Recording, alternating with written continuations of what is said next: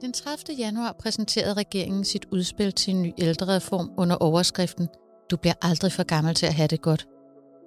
Reformudspillet har helhedspleje som bærende princip, som er udfoldet i fem temaer, som skal udmyndtes i en helt ny ældrelov. I dagens udsendelse af Velfærdsprofeten gennemgår vi hovedtrækkene i den kommende reform, så du kan blive klogere på, hvordan reformudspillet kommer til at påvirke hverdagen for de ældre, deres pårørende og de professionelle, der er ansat i ældreplejen. Din vært er Lotte Andersen, og jeg har fået besøg af min kollega, lektor Gry Sigoli, som underviser og forsker i ældrepleje her på Københavns Professionshøjskole. Velkommen til, Gry. Tak skal du have. Gry, du har jo øh, brugt dagen på at skimme eller læse reformudspillet, og så har du også fulgt med i de oplysninger, der sådan er faldet drøbvis siden øh, årsskiftet. Og du har lovet, at du vil hjælpe os med at gennemgå reformudspillets vigtigste temaer og tendenser. Hvad er det vigtigste og nye i den nye reform, sådan som du læser den? Altså, først og fremmest så ser jeg et kæmpe opgør med øh, New Public Management som princip med den her øgede kontrol, der har været i ældreplejen og i sundhedssektoren gennem mange år. Og det er noget af det, som de øh, melder meget tydeligt ud. Nu vil vi basere ældreplejen på tillid frem for kontrol. Så den tillidsbaserede ældrepleje kommer til at stå blinkende øh, hen over den nye ældrelov, når den kommer. Den anden ting, jeg bider mærke i, det er det her helhedsorienterede tilgang, som også bliver talt frem. Øh, og det, jeg bider mærke i også, det er, at øh, ældrereformen skal bygge på en helhedsorienteret indsats, hvor at øh, borgeren skal opleve, at den samlede pleje og omsorg er bygget på en helhedsorienteret indsats og ikke på fragmenterede ydelser, som der har været kendetegnet gennem øh, nullerne og tierne. Mm, og noget af det, som jeg bed mærke i, da jeg sådan øh, læste igennem, det er det her ønske om, at øh, de ældre skal møde færre nye ansigter. Og vi ved jo, at øh, ældreområdet det er et område, som er præget af stor udskiftning i personale og vanskeligheder, både i forhold til at rekruttere og fastholde. Altså, er der noget i ældrereformen, der løser det? Altså, reformen i sig selv, hvis man lykkes med at få implementeret ånden i reformen, så kan det være med til at fastholde medarbejderne. Det er den ene ting. Men samtidig vil man også etablere de her faste teams. Altså det, at man laver faste teams, det garanterer vel ikke, at der ikke er udskiftning i personalet, eller hvordan? Altså vi kan jo aldrig være med til at sikre, at folk ikke får et nyt job. Men det vi kan se øh, i de 25 kommuner, hvor man har arbejdet med faste teams, det er, at når vi lykkes med at få implementeret faste teams, så det giver mening både for borgerne og for medarbejderne, så har medarbejderne mindre lyst til at søge nyt arbejde.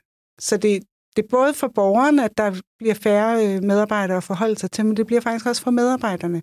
At medarbejderne har en, en fast kerne, en fast relation og, og samarbejde med selv hvis der er 12 medarbejdere, der er en, der får et nyt job, så er det kun en, der bliver udskiftet, frem for hvis der er 25 medarbejdere, der kommer i borgerens hjem, og tre af dem, der får ny, så er det lige pludselig mange nye ansigter, hver gang der er nogen, der bliver skiftet ud.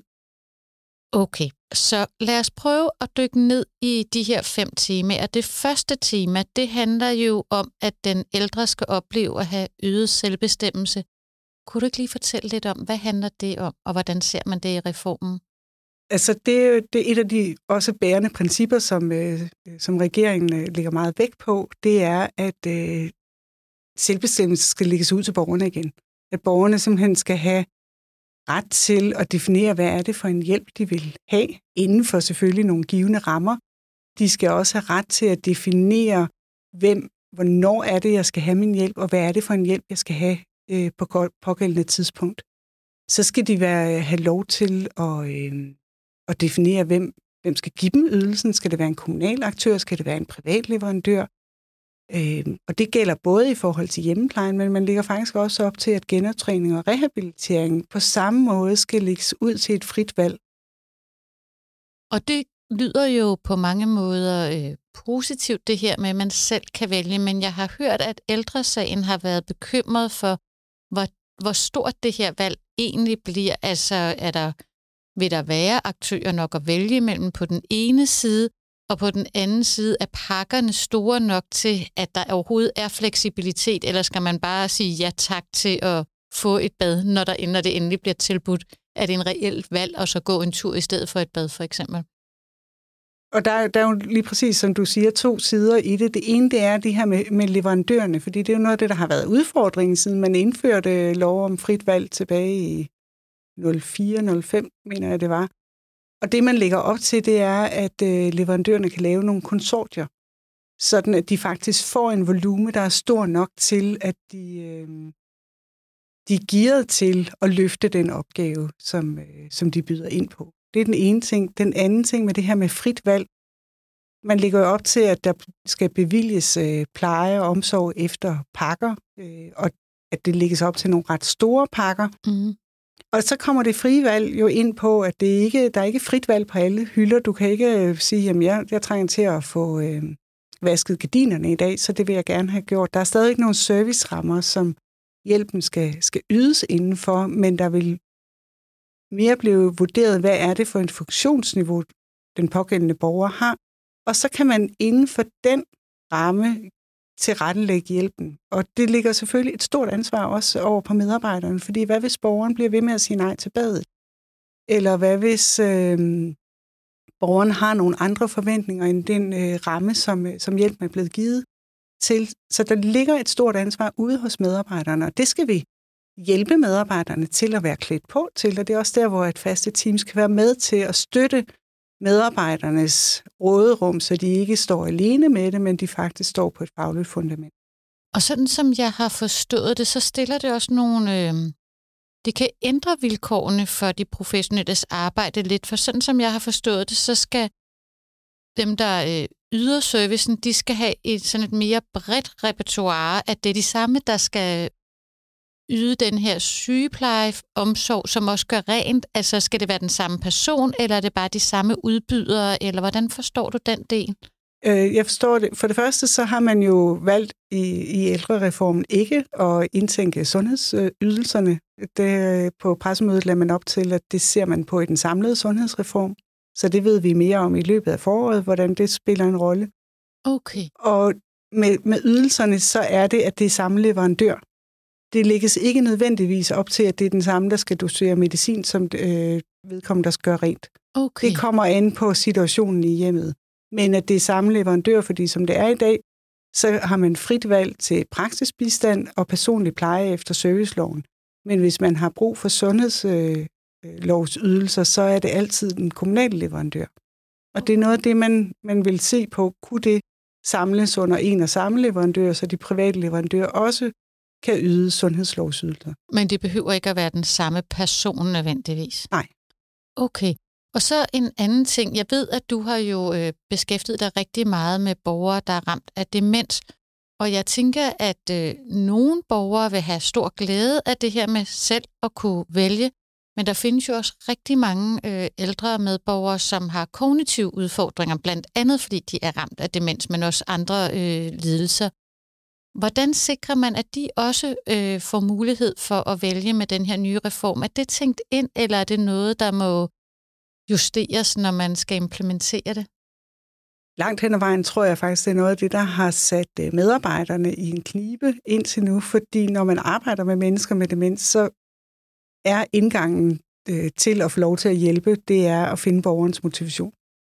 Og i dag, så kan, borgeren, øh, kan medarbejderne stå i en situation, hvor de møder en borger, som er for eksempel motiveret for at gå en tur, men ydelsen går på at hjælpe borgeren med bad. Og der er nogle medarbejdere, der jo så har valgt selvfølgelig at hjælpe med den gåtur, fordi det har været vejen ind til at få lov til at hjælpe borgeren. Så jeg tror faktisk, at det vil stille medarbejderne og borgeren friere til at lykkes med den hjælp, som, øh, som borgeren har, har brug for. Men det stiller også samtidig medarbejderne med et stort ansvar for at sikre, at vi nogle gange i hvert fald lykkes med det her bad, så vi ikke yder omsorgssvigt. Og så er der jo det her med tillid til medarbejderne og ledelsen, som du nævnte, og det er det, som tema 2 i det her reformudspil handler om. Kunne du ikke udfolde, hvordan kommer det til at udspille sig? Hvordan vil man som medarbejder opleve, at øh, der er øget tillid til ens faglige dømmekraft? Altså først og fremmest så ligger man jo op til et kæmpe opgør med alle de kommunale tilsyn og statslige tilsyn, der er på ældreområdet. Man vil luge kraftigt ud i, øh, hvor mange der er, og man vil samle dem på én dag. Fordi det, der jo har været, det er, at nogle gange så har de her tilsyn det sted været i modstrid med hinanden. Så det ene tilsyn siger, at I skal have mere hjemlighed. Det andet tilsyn siger, at det skal være mere sterilt, fordi der er risiko for øh, infektioner eller et eller andet. Det vil man gå ind og, øh, og sammenstemme, så det faktisk bliver meningsgivende for øh, kommunen. Så det er jo et meget konkret sted at skrue ned for kontrollen. Den anden ting, det er den måde, at øh, indsatserne fungerer i dag. Der skal kommunerne melde tilbage, hvilke indsatser, der bliver bevilget. Det er et ret stort apparat, der skal dokumenteres ret minutiøst. Det vil man også gå væk fra. Man vil levere ydelserne i nogle pakker, både sådan at det pakker til borgerne, men faktisk også, at kommunerne ikke skal sidde og melde tilbage og blive kontrolleret på, hvad er serviceniveauet. Ydermere vil man også se på dokumentationen. Altså, der står direkte, at øh, der er ikke krav til dokumentation. Når man så læser lidt mere ind i det, så er det, at der er ikke krav til unødig dokumentation. Mm.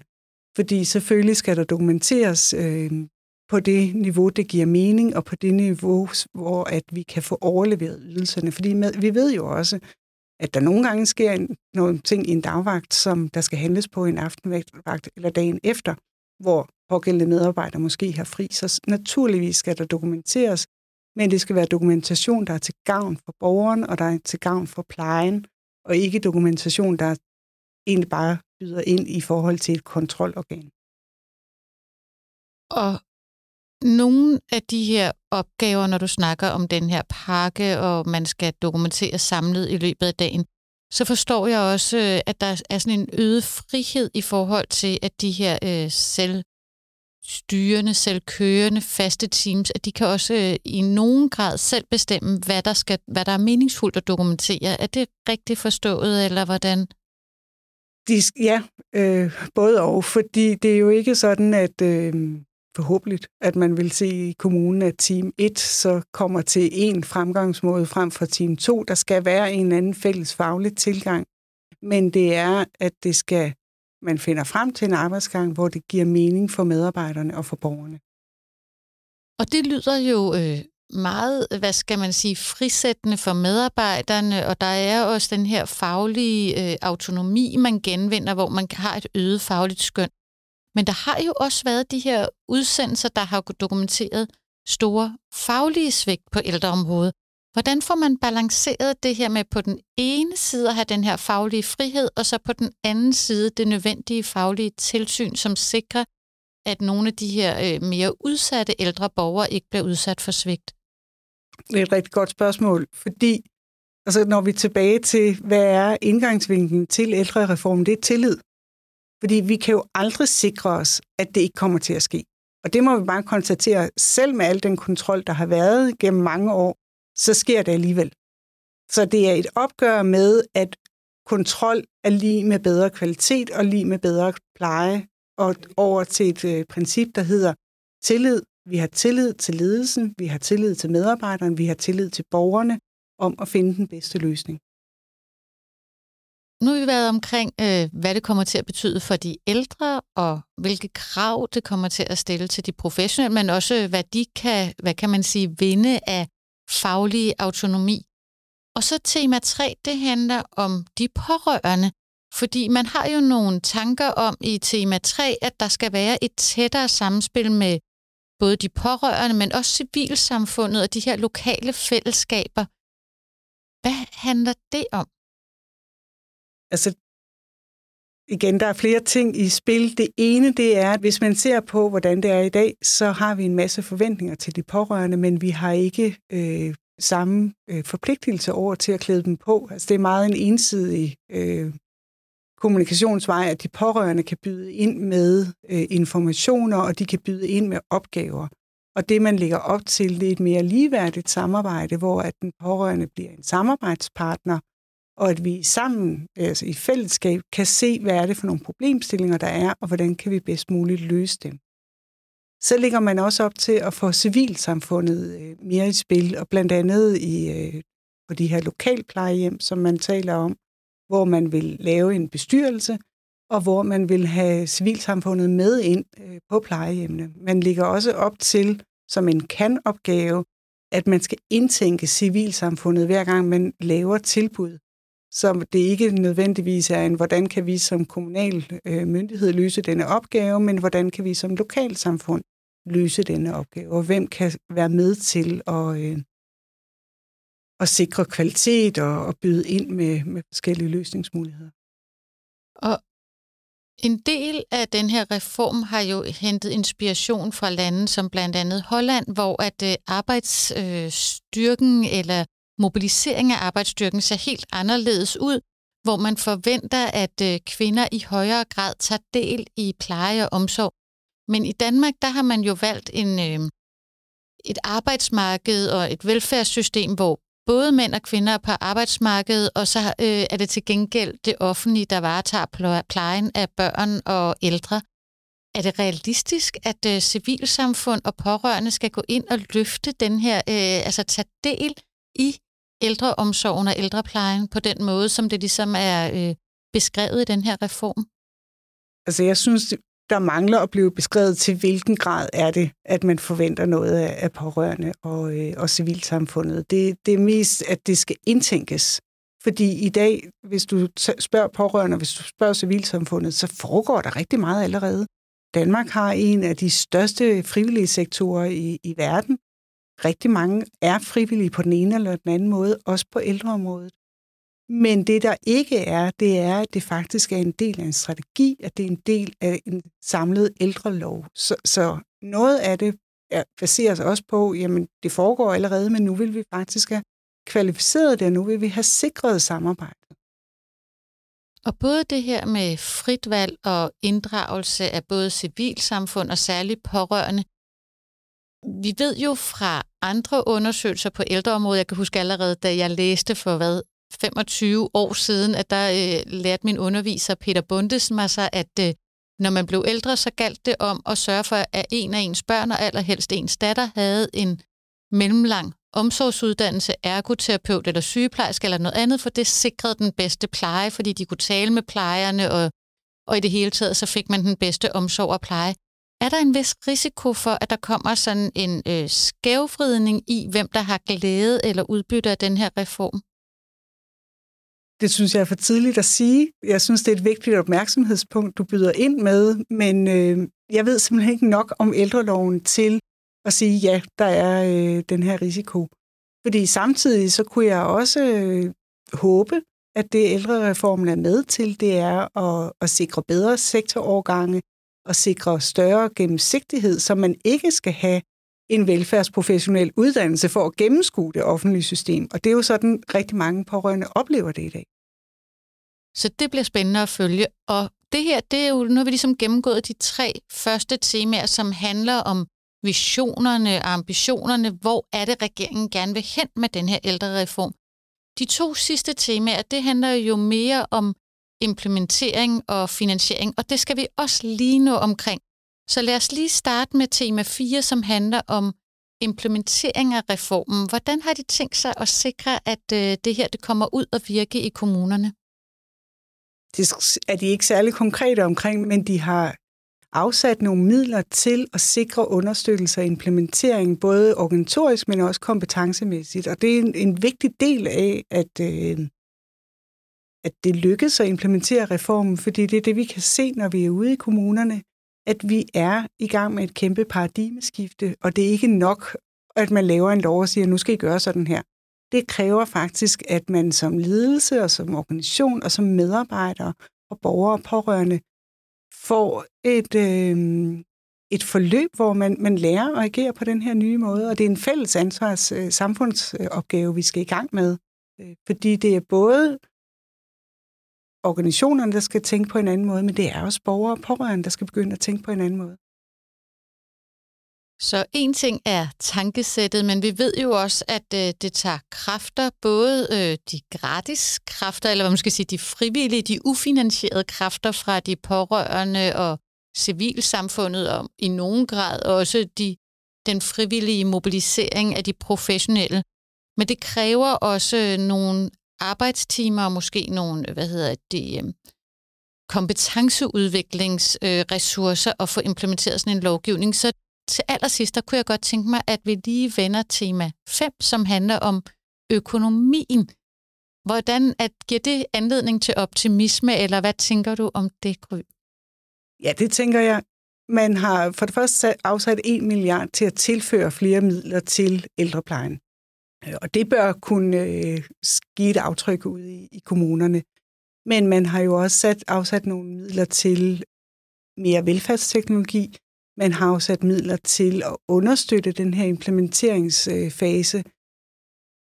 Og så har man afsat midler til også at sikre bedre kompetencer hos medarbejderne. Man vil løfte SOSU-uddannelserne sådan, at, øh, at der både er fleksible uddannelsesforløb, øh, bedre uddannelsesforløb og måske også, øh, at man åbner op for, for løn i, i uddannelsen, sådan at vi kan rekruttere et større, øh, større skare af studerende.